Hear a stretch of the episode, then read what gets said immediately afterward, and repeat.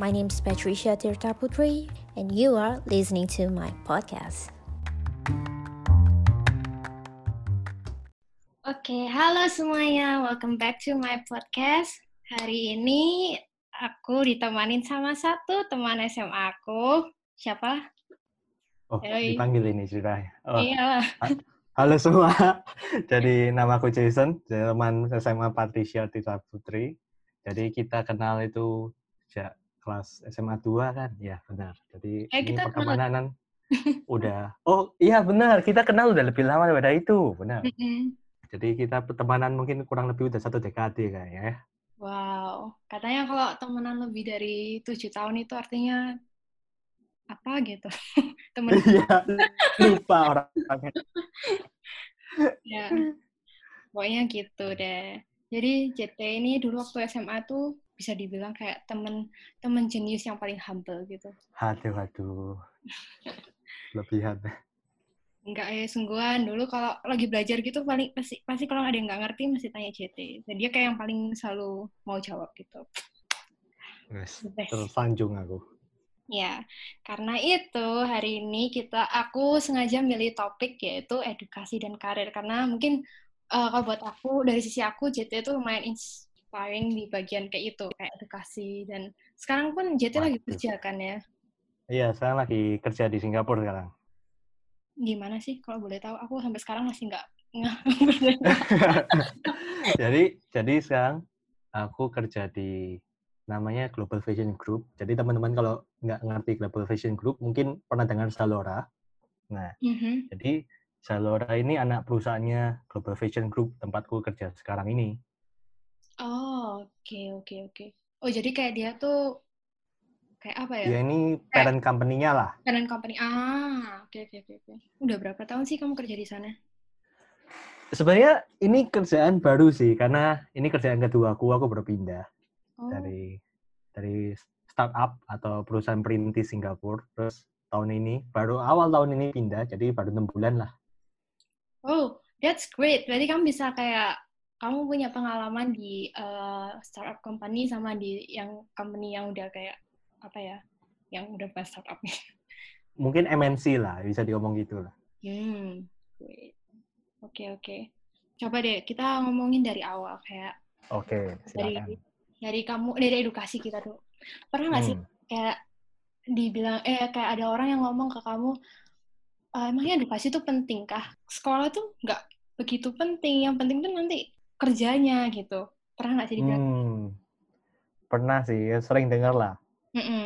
kayak apalagi kayak kemarin aku kuliah fisika kan terus mm -mm. nah tapi masanya kadang generasi atas kita itu nggak ngerti ya hah? Jebolannya ke mana sih kayak fisika? Mau jadi guru? Gitu kan? Nah saya kayak sepenting atau nggak penting kita disclaimer dulu ya. Ada beberapa kerjaan yang pasti edukasi itu penting. Kayak contoh dokter perawat pengacara teknik sipil. Nah ini edukasi menurutku dan sesuai pengetahuanku dan pandanganku penting. Kayak kamu nggak mau kan? Kayak orang yang jadi dokter itu sekolah bisnis atau gimana? Nggak tahu kan? Nah, itu menurutku itu kayak benar-benar professional degree atau pendidikan profesional lah. Nah tapi sekarang mungkin yang menarik untuk dibahas itu kayak pendidikan yang nggak langsung connect ke pekerjaan spesifik misal kayak oke okay, kuliah bisnis gitu kan Iya. Yeah. Nah, apakah kak, kuliah bisnis itu penting buat kerja di bisnis kalau lihat dari pandanganku ya sebenarnya kuliah itu gak penting. Bentar, jangan jangan di jangan di cancel dulu saya. No. Jadi belum maksud, belum. Maks, ya. makanya maksudnya kuliah itu gak penting dalam tanda kutip. Hmm, penting gak penting gitu ya? Ah, ah, penting gak penting. Kenapa penting gak penting? Penting karena dari kuliah itu sebenarnya nggak nggak melulu oh aku harus kerja A karena aku kuliah kuliah bidang A mesti kerja A enggak. Mm -hmm. Tapi kuliah itu juga bisa jadi sarana buat ini apa namanya koneksi, terus kayak eksplorasi kayak kamu mungkin kuliah A tapi kamu belum tentu tertarik di bidang A gitu. Iya, benar. Sekarang kayak mau ngaca dari pengalamanku sendiri, aku kuliah fisika kemarin kan, fisika, matematika, ada statistik lah. Sekarang kalau sekarang kerjaanku itu data scientist kan atau data analis. Kalau dilihat, hah, ya, penting nggak penting? Kayak orang fisika mikir di lab doang terus jadi data scientist di kantor kayak sesuai 30-40 persen doang kayak ya penting nggak penting ya itu menurutku penting karena dari si dari kuliah itu ada soft skill yang dilatih lah kayak berpikir kritis menganalisa data dan lain-lain. Mm -hmm. tapi ya itu penting nggak penting. Iya. Iya sih aku setuju banget sih sama kamu. Kayak simpelnya tuh sekolah itu um, ngelatih kamu sebelum kayak apa ya namanya tuh training kamu sebelum kamu masuk ke dunia kerja yang sebenarnya gitu kan. Benar benar. Secara nggak cuma secara knowledge sih kayak secara mental juga. Kayak kamu sebenarnya waktu ulangan itu itu itu ngetes mental kamu gimana cara kamu nge-solve problem gitu nggak sih nge-solve problem under pressure kayak ya kayak yeah. kamu dikasih cuma dua jam tiga jam doang gitu. iya ya aku Terus suasana ujian mencekam gitu kayak gimana kamu perform dalam kondisi itu mm -mm. ada orang berpandangan bahwa oh orang yang lulus kuliah itu memiliki cara berpikir tersendiri gitu Nah, mm -hmm. tapi kita juga mesti ingat bahwa pinter itu nggak cuma dari kualifikasi doang, bisa street smart, bisa book smart kan. Mm -hmm. Kalau aku aku pengen tahu sih menurutmu apa sih Shenshan ini ya? Kayak sebenarnya apakah kamu kuliah bisnis ini kan tadi dari sisi pandangku orang ini kan orang sains gitu. Kayak kamu kuliah kemarin bisnis, terus sekarang kamu kerja bisnis. Apakah edukasi bisnis ini diperlukan buat masuk ke bisnis? Fun fact ya, kan sebenarnya kayak ya ini lucu sih kayak sebenarnya kan aku dari SMA kan IPA kan dulu. Mm -mm, benar. Aku ke bisnis. Jadi kayak di sekolah aku ini uh, lumayan gimana ya ngomongnya? Kayak lumayan kompleks gitu loh. Jadi uh, yang aku pelajarin di SMA eh, di kuliah aku ini nggak cuma melulu bisnis. Jadi oh, um, okay. di sekolah aku ini ada mata pelajaran uh, programming kayak Visual Basic, C Sharp gitu. Wow Iya, terus kayak bisnis. Iya, wow, oke. Okay. Tapi kayak terus, gitu. terus, terus. Terus kayak dulu awalnya tuh kayak per, pertama-tama masuk tuh kayak ngomel gitu kayak kenapa kok ada kelas-kelas kayak gini gitu kan. Orang aku mau masuknya bisnis gitu. Terus ada fisika bahkan ah. ayo kayak ah. Ah, oke. Okay. Terus um, aku kayak waktu itu dikasih tahu sama guruku kan, kenapa kok ada mata pelajaran kayak gini? Eh, oh ya by the way kan ah. aku sekolahnya di China kan. Terus kayak hmm. guruku tuh bilangnya gini, iya karena uh, kamu nanti kalau kamu lulus dari bisnis itu, eh maksudnya lulus dari jurusan ini, kamu itu nggak akan melulu cuma kerja sama orang yang bisnis, kamu akan mungkin akan kerja sama programming, sama ini, makanya kamu dikasih dasar ini supaya kamu nggak perlu ngerti semuanya, kamu hanya perlu ngerti dasarnya gitu. Nah, itu makanya, bagus banget sih. Ya itu menurut aku, ya dulu aku ngomel-ngomel sih, tapi sekarang kayak apa? Lumayan bersyukur karena apa? Karena sekarang uh, aku memang ada kerja bisnis, tapi aku juga sekarang kerja full time di perusahaan teknologi kan, uh, di apa financial technology. Dan aku ngerasa, maksudnya kalau aku cuma tahu bisnis doang, mungkin ya bisa, tapi sekarang aku ngerasa terbantu karena aku punya dasar-dasar kayak gitu. Kadang-kadang kalau jadi pas masa-masa startup itu kayak aku kerja apa menuruti permintaan orang bisnis itu sering banget lah. Nah, salah satu masalah yang orang teknikal atau teknologi hadapin itu adalah kadang orang bisnis itu minta A, B, C, babi, bu, dadidu gitu kan. Terus mm -hmm. orang teknikalnya mikir kayak, ah ini gimana caranya bikinnya. Terus dimintanya, diminta apa timelinenya itu kayak, oh langsung dalam waktu sekian. Terus langsung mikir dua kali, gimana cara ngerjainnya, butuh cepet gini, banyak banget kriterianya. Jadi menurut aku di sekolah itu sebenarnya kamu tuh adalah waktu kamu buat eksplorasi banyak hal gitu nggak? Jangan melulu kamu doang gitu. Makanya kayak aku Benar. juga waktu ada anak-anak baru gitu aku bakal kayak nge-push mereka ayo cobain ini ayo cobain itu. Terus kalau bisa ikut organisasi karena menurutku ikut organisasi itu uh, lumayan bantu sih kayak waktu masuk dunia kerjaan gitu. Jadi sebenarnya hmm. menurutku edukasi itu buat aku loh ya. Karena aku sekolah bisnis kan kayak ya orang-orang pasti bakal, bakal tanya ah sekolah bisnis tuh gitu-gitu doang gitu kan tapi aku merasa waktu aku selama sekolah itu aku banyak dapet banyak hal dan menurutku ya nggak tahu ya ke depannya gimana tapi menurutku sekarang ini itu membantu aku banget buat di kerjaan aku koneksi sih menurutku oh, koneksi nomor masa satu. kuliah koneksi dan belajar people management kayak gimana kamu iya. apa connect sama orang lain, manage orang model gini itu gimana caranya? Mm -mm. Oke. Okay. Eh, jadi mau tahu dong kamu dulu kerja startup sama kerja di yang sekarang bedanya apa sih? Startup itu ya biasa dong ya, masanya masih startup ya, kecil mm kayak orang timnya itu cuma itu itu doang. Jadi mm kalau kamu butuh request atau butuh minta tahu, ya udah kamu tinggal ke orangnya doang gitu langsung kan. Oh iya, nah, uh-huh. kayak kalau kamu masih belum itu ya, kayak belum benar kompleks. Strukturnya belum kompleks, kayak masih jelas. Oh, orang yang ngurus ini persis di depanmu duduk gitu. Nah, mm-hmm. nah sekarang kalau misal berkaca pengalamanku kerja MNC ya, multinational company atau perusahaan internasional gitu, Nah, kamu kadang punya satu masalah gitu. Misal, oh account account emailmu nggak jalan gitu misal. Oke. Okay. Atau akses apa gitu nggak jalan. Kamu nggak bisa langsung kayak, oh langsung ngobrol ke orang depanmu. Orang depanmu bukan orang yang ngurusin itu. Orang yang ngurusin itu bisa aja di luar negeri gitu.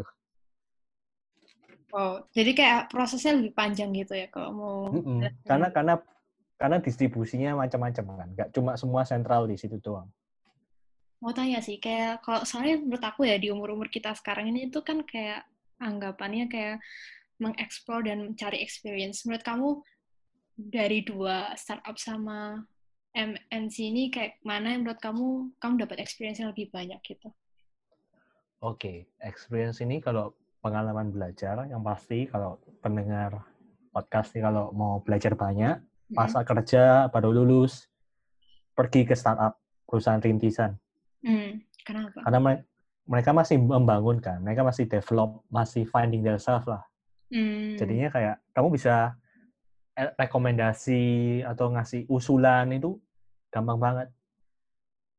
Oke. Okay. Kalau misalnya MNC itu mungkin birokrasinya lah lebih lama lah kayak oh mau pakai teknologi X gitu.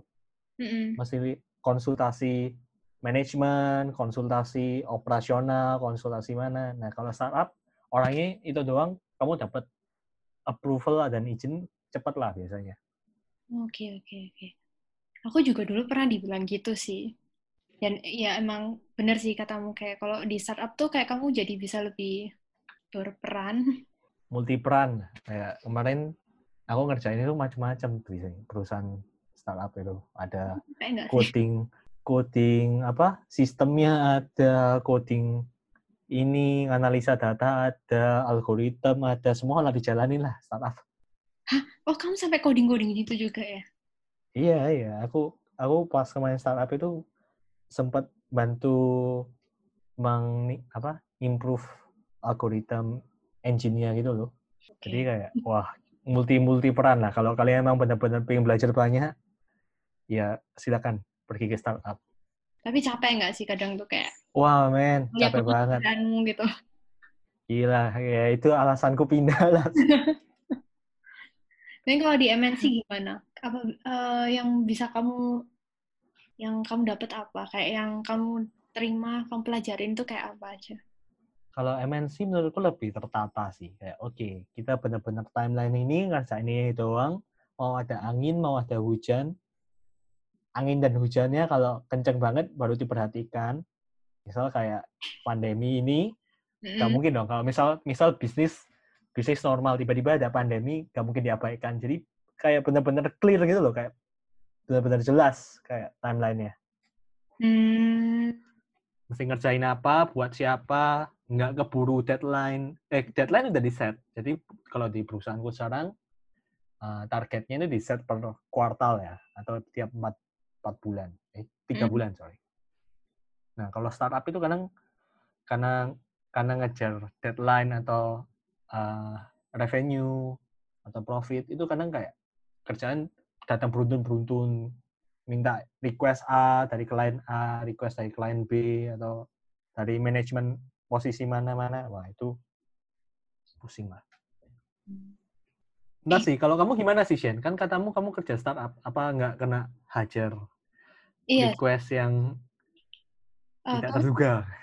Iya, iya sama sih kayak gitu. Cuma kan dulu aku pernah, kalau aku pernah di Shanghai sama di sini kan, jadi dua-duanya startup. Mm -hmm. Tapi yang waktu di Shanghai itu sebenarnya udah uh, startup tapi kayak menuju apa ya udah di lebih ke tengah-tengah gitu lah. Dan sedangkan aku di yang di Indo nih benar-benar startup yang dari awal banget gitu kan. Hmm. Itu uh, aku ngerasain bedanya itu kayak uh, lebih ke struktur organisasinya gitu kan. Jadi kayak uh, kalau yang dulu tuh dari maksudnya dari atas turun turun turun ke bawah. Kalau sekarang tuh benar-benar yang atasku langsung bosku gitu kan. Nah iya persis. Uh -uh, itu wah kerjanya ya nggak sebanyak itu juga, tapi kerjaanku tuh kayak nggak ada boundary-nya gitu kayak ini ini juga kerjaanku, itu juga kerjaanku gitu. Iya kan, semua nah, dikerjain. Ya, jadi kayak kalau aku mau nulis kayak job deskku tuh kayak aku bingung. Kadang itu kayak sampai aku kayak nulis banyak gitu lah eh yang benar ini kerjaan gue yang mana? Ya kayak gitu. Tapi nggak kamu doang ya tapi aku seneng sih aku kayak belajar aku ngerasa aku jadi belajar banyak banget gitu. Padahal uh, aku kerja di company yang uh, apa ya namanya kerjanya di bidang yang sama tapi di sini tuh karena benar-benar yang startup dari awal aku ngerasa kayak aku ngerti di semua bagian gitu. Jadi ya bersyukur. Benar-benar aku bisa relate sama kisahmu sih kayak kemarin setelah pindah hmm. kerjaan itu mau update resume itu mikir kayak ngapain aja ya kemarin ya kayaknya banyak banget gak ingat iya kan bingung kan terus kayak takut uh, ini orang bisa percaya nggak kalau ngerjain iya kan eh tapi aku pengen tanya sih kan kamu kamu sekarang kerjanya di Singapura kan mm -mm. jadi waktu yang startup sama sekarang pun juga di Singapura ya Dua-duanya di Singapura, ya. Yes. Gimana sih kayak di sana? Kalau aku dengar-dengar kan Singapura tuh kayak oh, kerjaannya benar-benar keras gitu, kayak mereka kejar waktu gitu. Iya kah?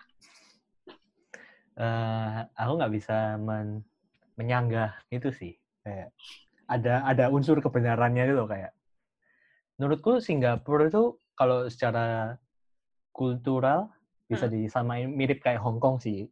Hmm kayaknya ya kayak orang Singapura itu macam work work enthusiast oh enthusiast kerja lah. orang orangnya asli emang karakternya itu suka kerja. Mm -mm, mm -mm. yang biasanya pokoknya asli ini mm nah konteks asli pokoknya mungkin dari turunan dari Malaysia pindah Singapura lahir di Singapura lah pokoknya ya mm ya ya. Jadi apa suka kerja suka kerja terus uh, mungkin ada mungkin kelihatan di generasi muda itu istilahnya lebih individualis atau mungkin ini istilah Hokkien sih tapi mungkin kamu tahu sih apa namanya kiasu Oke, okay, jelasin dong. Jadi, Biar. ya, jadi ntar, ntar kalau kalau udah ini pendengar pasti bingung, hah kiasu apaan itu? Ntar setelah dengerin ini coba cari di internet kiasu itu apa? Itu kayaknya ada di kampus bahkan. Jadi kiasu ini basically macam kayak FOMO, macam kayak takut kalah lah basically. Jadi fear of losing ini orang kayak kompetitif. Oh, nggak boleh kalah sama orang lain gitu. Aku mesti jadi yang top nomor satu atau pokoknya ngalahin orang X ini apa rekan kerjaku sendiri. Oh. Itu sih kerja di Singapura. Kompetitifnya tuh benar-benar kayak kerasa banget gitu ya. Mm -mm. Ada suatu waktu itu kayak apa ya temen sih temen lagi visitasi ke sekolah SD atau zaman apa itu hmm. Dia itu mau ngasih bimbingan belajar atau apa gitu nggak ingat detailnya terus kayak kayak dia merasa suasana kiasu kompetitif ini terasa gitu di SD bahkan Shen di SD di sana SD Singapura oh wow oke okay. jadi dari kecil emang udah apa namanya kayak fighter gitu ya mereka. Ya mungkin itu juga tekanan dari tiger parents sih. Orang tua macan itu kan kayak, oh kamu eh. mesti yang terbaik gitu lah. Itu bener kayak gitu ya berarti? Ada lah kayak beberapa itu kayak, oh kamu kamu SMP masih masuk sekolah ini, sekolah ramah ini itu pasti mm -hmm. ada lah. Mungkin aku nggak tahu berapa persentasenya tapi kayaknya lumayan banyak sih. Eh, kalau boleh nambahin loh ya, kalau di Shanghai itu aku juga kayak gitu sih. Aku nyadarin teman-teman aku kompetitif juga sih. Nah. Uh, bahkan tuh kayak, kalau kamu berasa nggak sih kalau di Indo itu nggak begitu, ya lumayan penting buat milih sekolah yang oke, okay, tapi kalau di uh, pengalaman aku ya di China itu mereka tuh benar-benar harus banget masuk sekolah yang bagus gitu. Wah, kompetitif banget gitu lah mereka. Jadi kayak aku juga ngerasa di kerjaan tuh mereka benar-benar kayak OT itu tiap hampir tiap hari gitu juga. Apa aku nggak tahu sih di perusahaan yang gede gimana, tapi waktu dulu di perusahaan startup tuh wah OT terus gitu. Jadi kayak aku ngerasa mereka benar-benar yang kayak gitu juga. Apa mungkin karena negara-negara yang maju, makanya mereka. Nah, itu itu aku juga kurang tahu sih. Karena yang hmm. MNC ini kan asalnya negara barat gitu kan. MNC ini dari daerah Eropa, dari Inggris gitulah. Hmm. Menurutku lebih santai daripada perusahaan yang berasal dari Asia. Jadi bisa jadi dari tradisi asal usul perusahaannya dan tradisinya sih. Tapi entah kenapa, kayak aku kalau bandingin sama di Indo ya, Indo kan juga Asia ya. Tapi di Indo tuh orang-orangnya kerjanya lebih santai sih. Aku setuju sih. Itu menurutku Indo lebih laid back daripada Asia yang lain. Yang lain. Even kayak kita waktu sekolah pun sebenarnya nggak sekompetitif itu, nggak sih? Kayak kita benar-benar, aku ngerasa SMA kita santai banget sih. Setelah aku yeah. di luar tuh Bener. kayak ngerasa, wah santai. Kayak kalau aku bandingin sama temen yang apa SMA di Jakarta itu kayak mikir, hah masih ngambil pelajaran Jepang, terus mesti hah? ngambil pelajaran piano, biola, hah? Iya di Jakarta. Wow, oke. Okay. hmm. Kayak oke, okay, mungkin kita yang terlalu santai. Iya kan. Ya kamu kan udah kerja di Shanghai sama Indo. Mm -mm. Apakah itu perbedaan utamanya? Ataukah ada perbedaan lain mungkin? Uh, perbedaan, ya, tapi sebenarnya yang paling besar tuh pasti di santainya itu sih. Walaupun kerjaanku banyak, tapi aku ngerasa, aku bahkan ngerasa lebih santai daripada kerjaanku dikit di sana gitu. Oh jadi kayak gini, kalau di in, di di sana ya aku kerja itu ya, i, waktu rapat gitu kan, itu kadang bisa kayak berantem gitu. Jadi kayak mereka, uh, mereka tuh kayak aku tuh maunya pokoknya secepat ini dan mau seperti ini pokoknya nggak mau tahu apa pun yang terjadi pokoknya harus kayak gini gitu. Wah itu. Iya sering kayak gitu. Terus eh mungkin saya mereka dikejar target semua kan.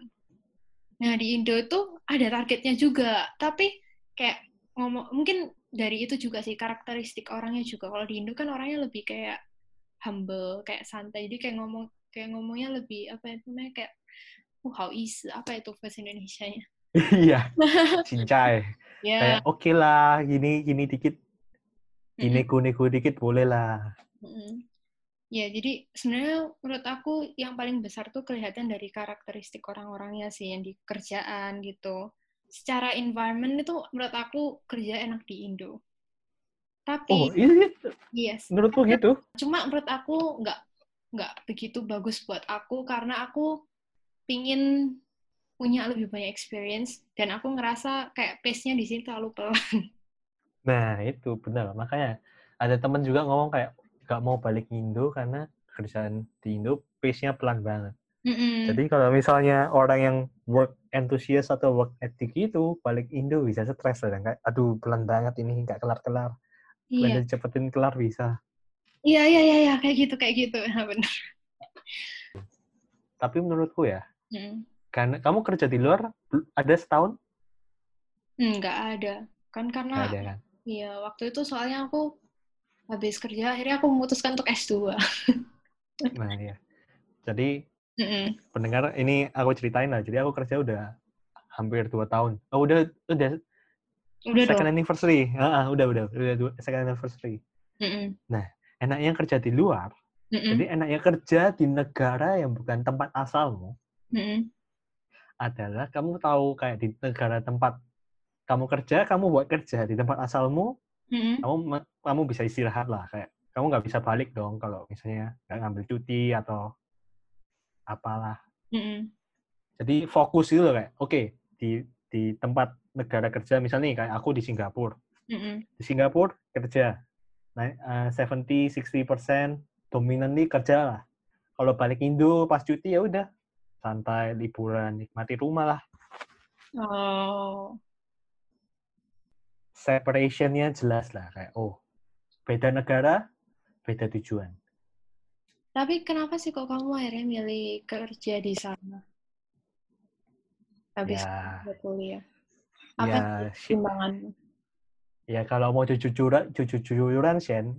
Mm -mm. Salary. Belum balik belum balik modal, Shen. Oke. Okay.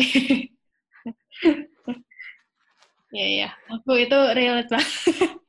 Makanya kan. Ya sangat relate. Nah. Jadi paling mantep itu kalau kerja di negaranya apa? Sorry, kuliah di negaranya sendiri, terus dikirim atau kerja di negara luar Jadi yang ya? exchange rate-nya tinggi. Nah itu itu udah dream goal itu pokoknya. Iya iya sih aku bahkan sampai pernah kepikiran ya ampun aku pengen banget sih kayak kerja di uh, kan aku di Shanghai aku pengen kerja di Shanghai terus dikirim ke Indo wah itu juga best itu wah itu gaji asing pengeluaran lokal itu paling best juga itu. Iya itu mantep sih. Terus apa lagi? Ya, alasan lain mungkin ini sih apa? Apa? Transportasi lah. Nah kalau misal kayak aku yang nyetirnya nggak beres atau nggak kurang pengalaman nyetir, hmm. wah nggak tahu men. Itu mobil asuransi gak mau cover mungkin ya nggak tahu deh. Tapi enaknya di Singapura kayak transportasi udah ter, ter, tertata semuanya hmm. sistematis jadwal jelas itu kayak reliable lah. Iya. Jadi enak-enak juga kayak ke kantor ya udah naik bus atau naik MRT kereta gitu. Ngatur waktumu dengan baik di sana dan kamu ah aku di sini kayak benar-benar kadang capek sih naik mobil gitu.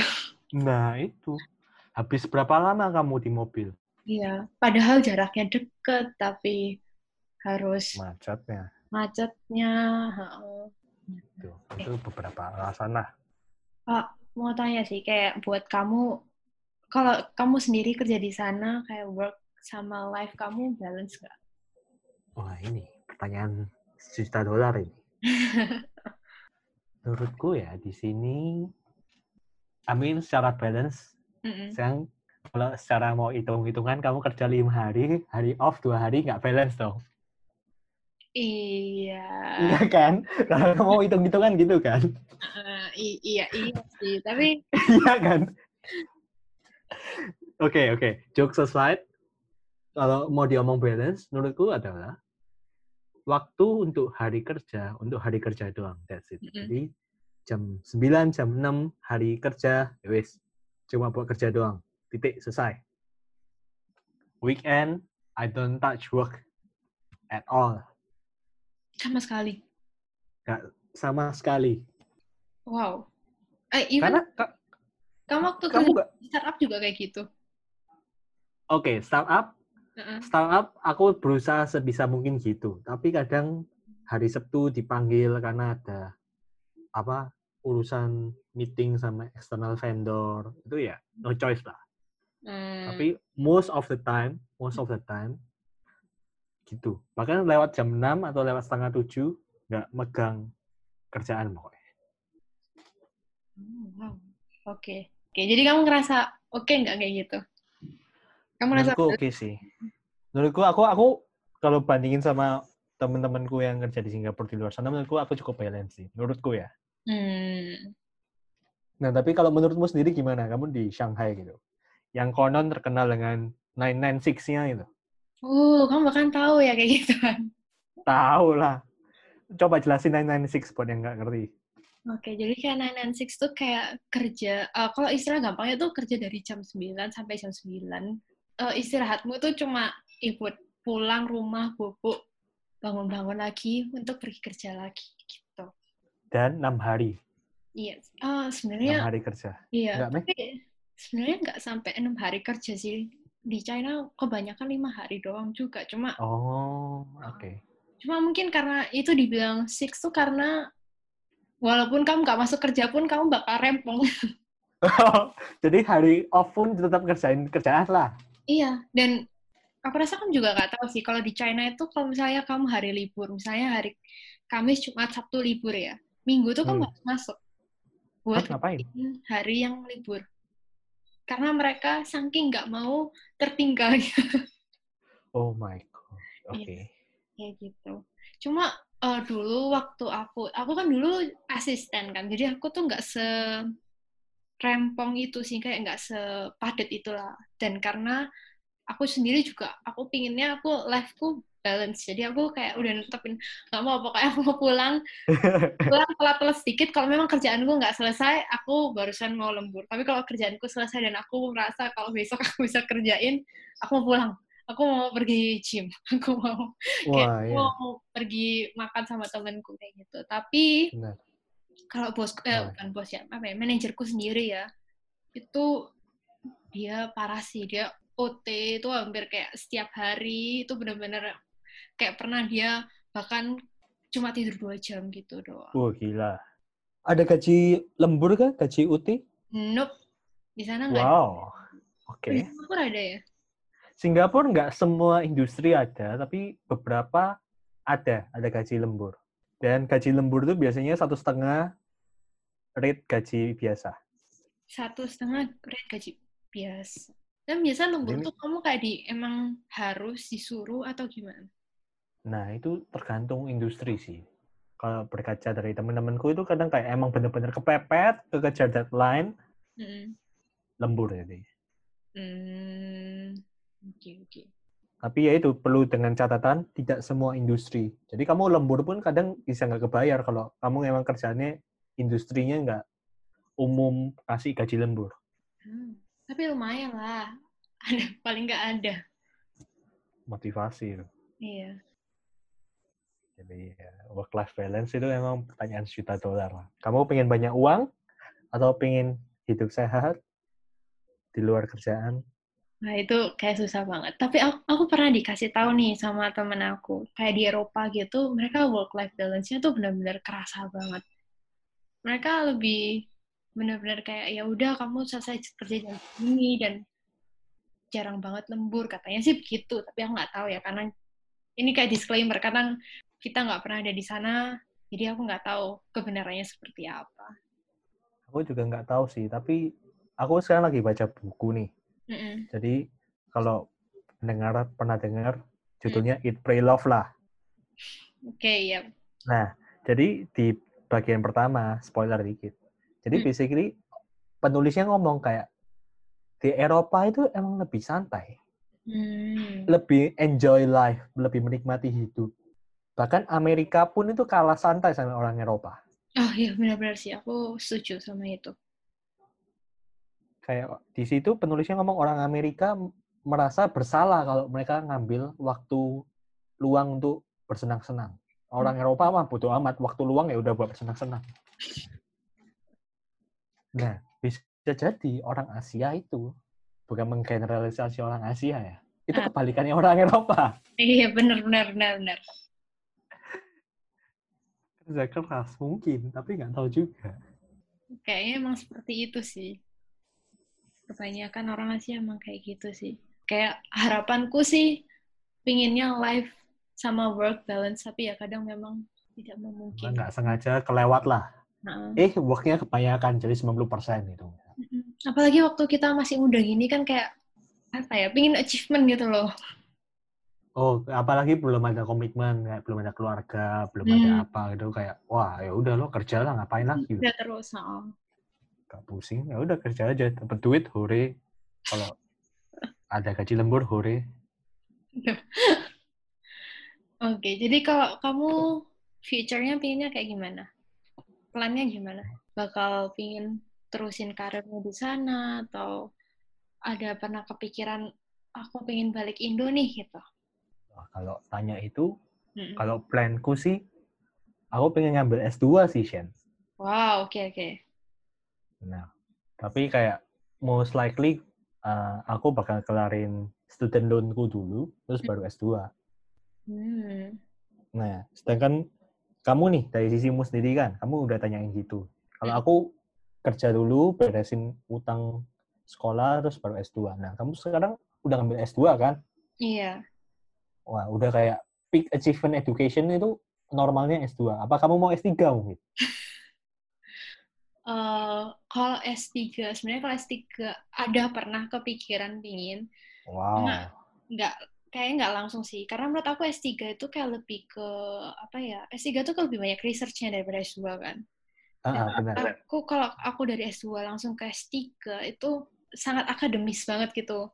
Menurutku it's okay kalau kamu memang tujuanmu tujuanmu ingin ke akademis kan, karena tujuanku nggak ke akademis. Aku sendiri pinginnya sih kalau bisa aku bikin bisnis sendiri kan, itu keinginanku. Jadi kemungkinan habis S2 aku bakal cari pengalaman kerja. Terus balik Indo? Kerjanya di mana? Nah, itu yang masih ah, gimana ya? Masih lagi dicari, dieksplorasi nih. Masih dieksplor, mau di Indo, mau di luar. Kita Ya, benar. Siapa tahu 10 tahun lagi Shenzhen buka bisnis di planet Mars gitu misalkan. Amin. Apa yang mau ke sana?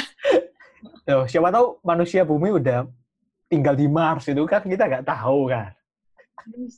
Jangan di sini aja. Mars dekat sama matahari panas. Woi. Eh, kebalik, woi. Mei Buma. Oh iya.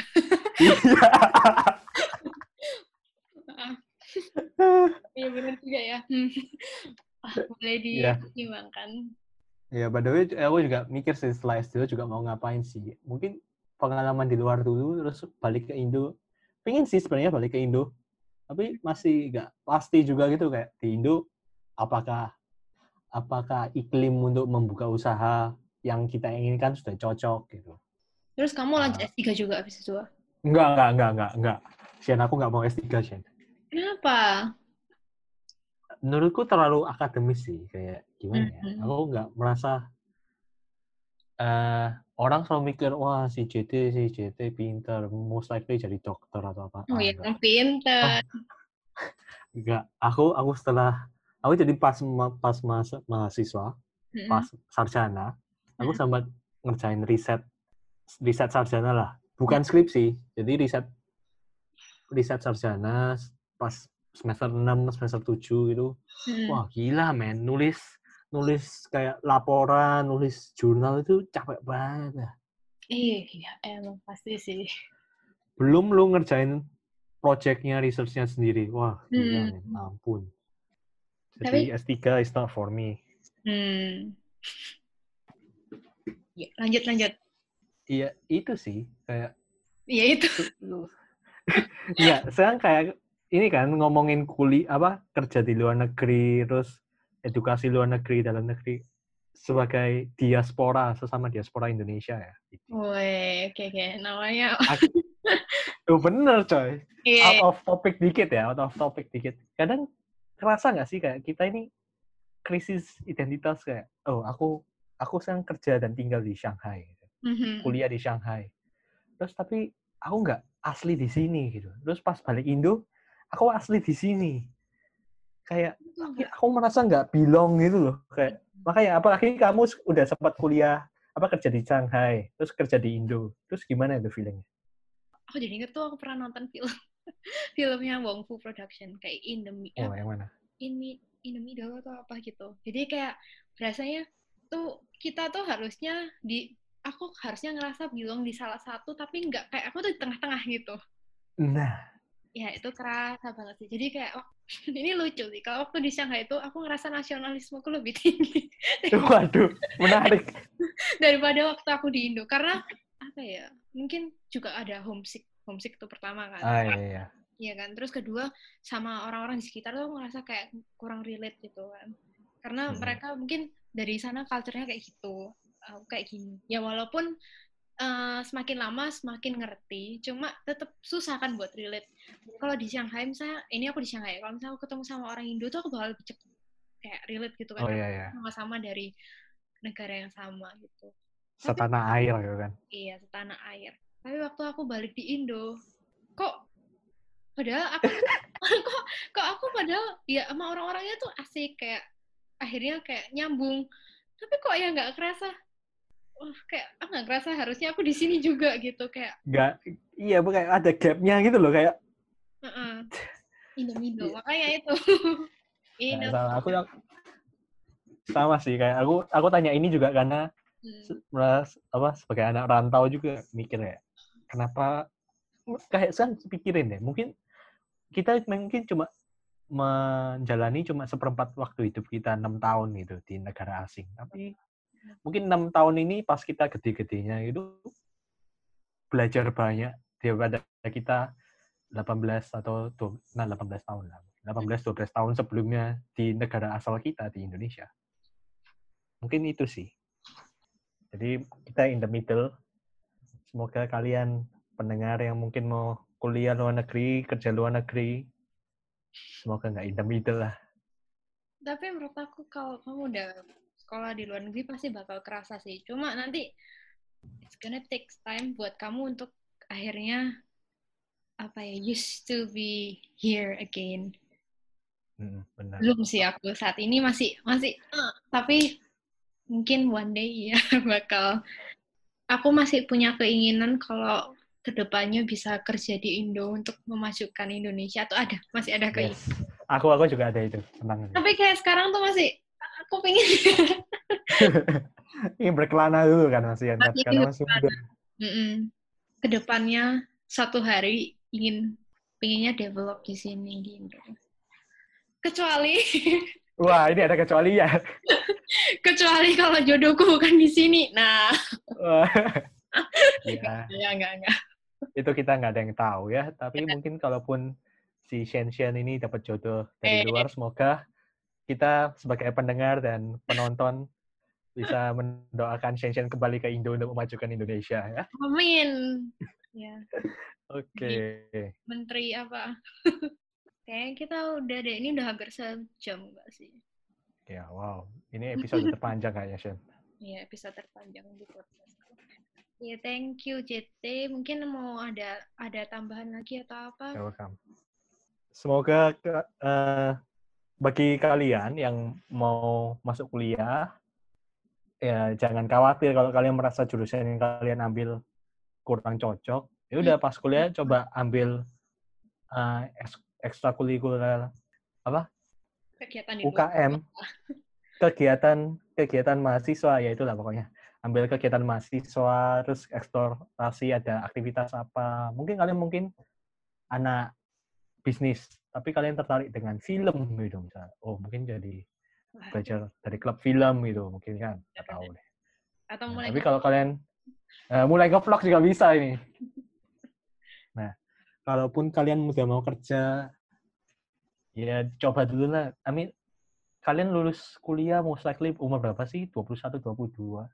Kalian merasa 22 udah stuck di situ juga nggak mungkin. Kalian masih punya waktu panjang buat eksplorasi juga. Ya udah, go ahead. Jangan takut kayak orang mikir, ih ini orang ini kuliah apa, jadinya apa. Gak usah peduli orang lain lah. Yang penting asal kamu bahagia. Ya, Kasih-kasih ini kata-katanya. Benar-benar. Setuju. Ya. Thank you buat yang dengerin. Semoga bisa kasih kalian insight. Terutama buat yang mungkin masih SMA atau yang lagi kuliah, lagi galau-galau. Semoga bisa kasih insight buat kalian. Oh, terus by the way jangan lupa juga dengerin podcastnya JT. JT punya podcast sendiri nih. Namanya apa? Oh, jadi ya aku sama adikku sendiri punya podcast namanya Kutub Dua Saudara. Jadi premisnya adalah kita sebagai dua bersaudara melihat konteks dan aspek kehidupan sehari-hari itu dari sisi dua bersaudara. Mungkin ada yang sama, mungkin ada yang berbeda. Kalau berbeda kita diskusikan dan tembuk gitulah. Pokoknya kalau kalian tertarik dengerin dua bersaudara cowok cewek ngomongin apa, cari aja langsung kutub dua saudara. Iya, kontennya seru-seru kok. Asik, uh, terima kasih. Oh, ya. Oke, oke. Ya udah, bye-bye. Okay, bye-bye. Thank you, Shen Shen. Thank you, JT.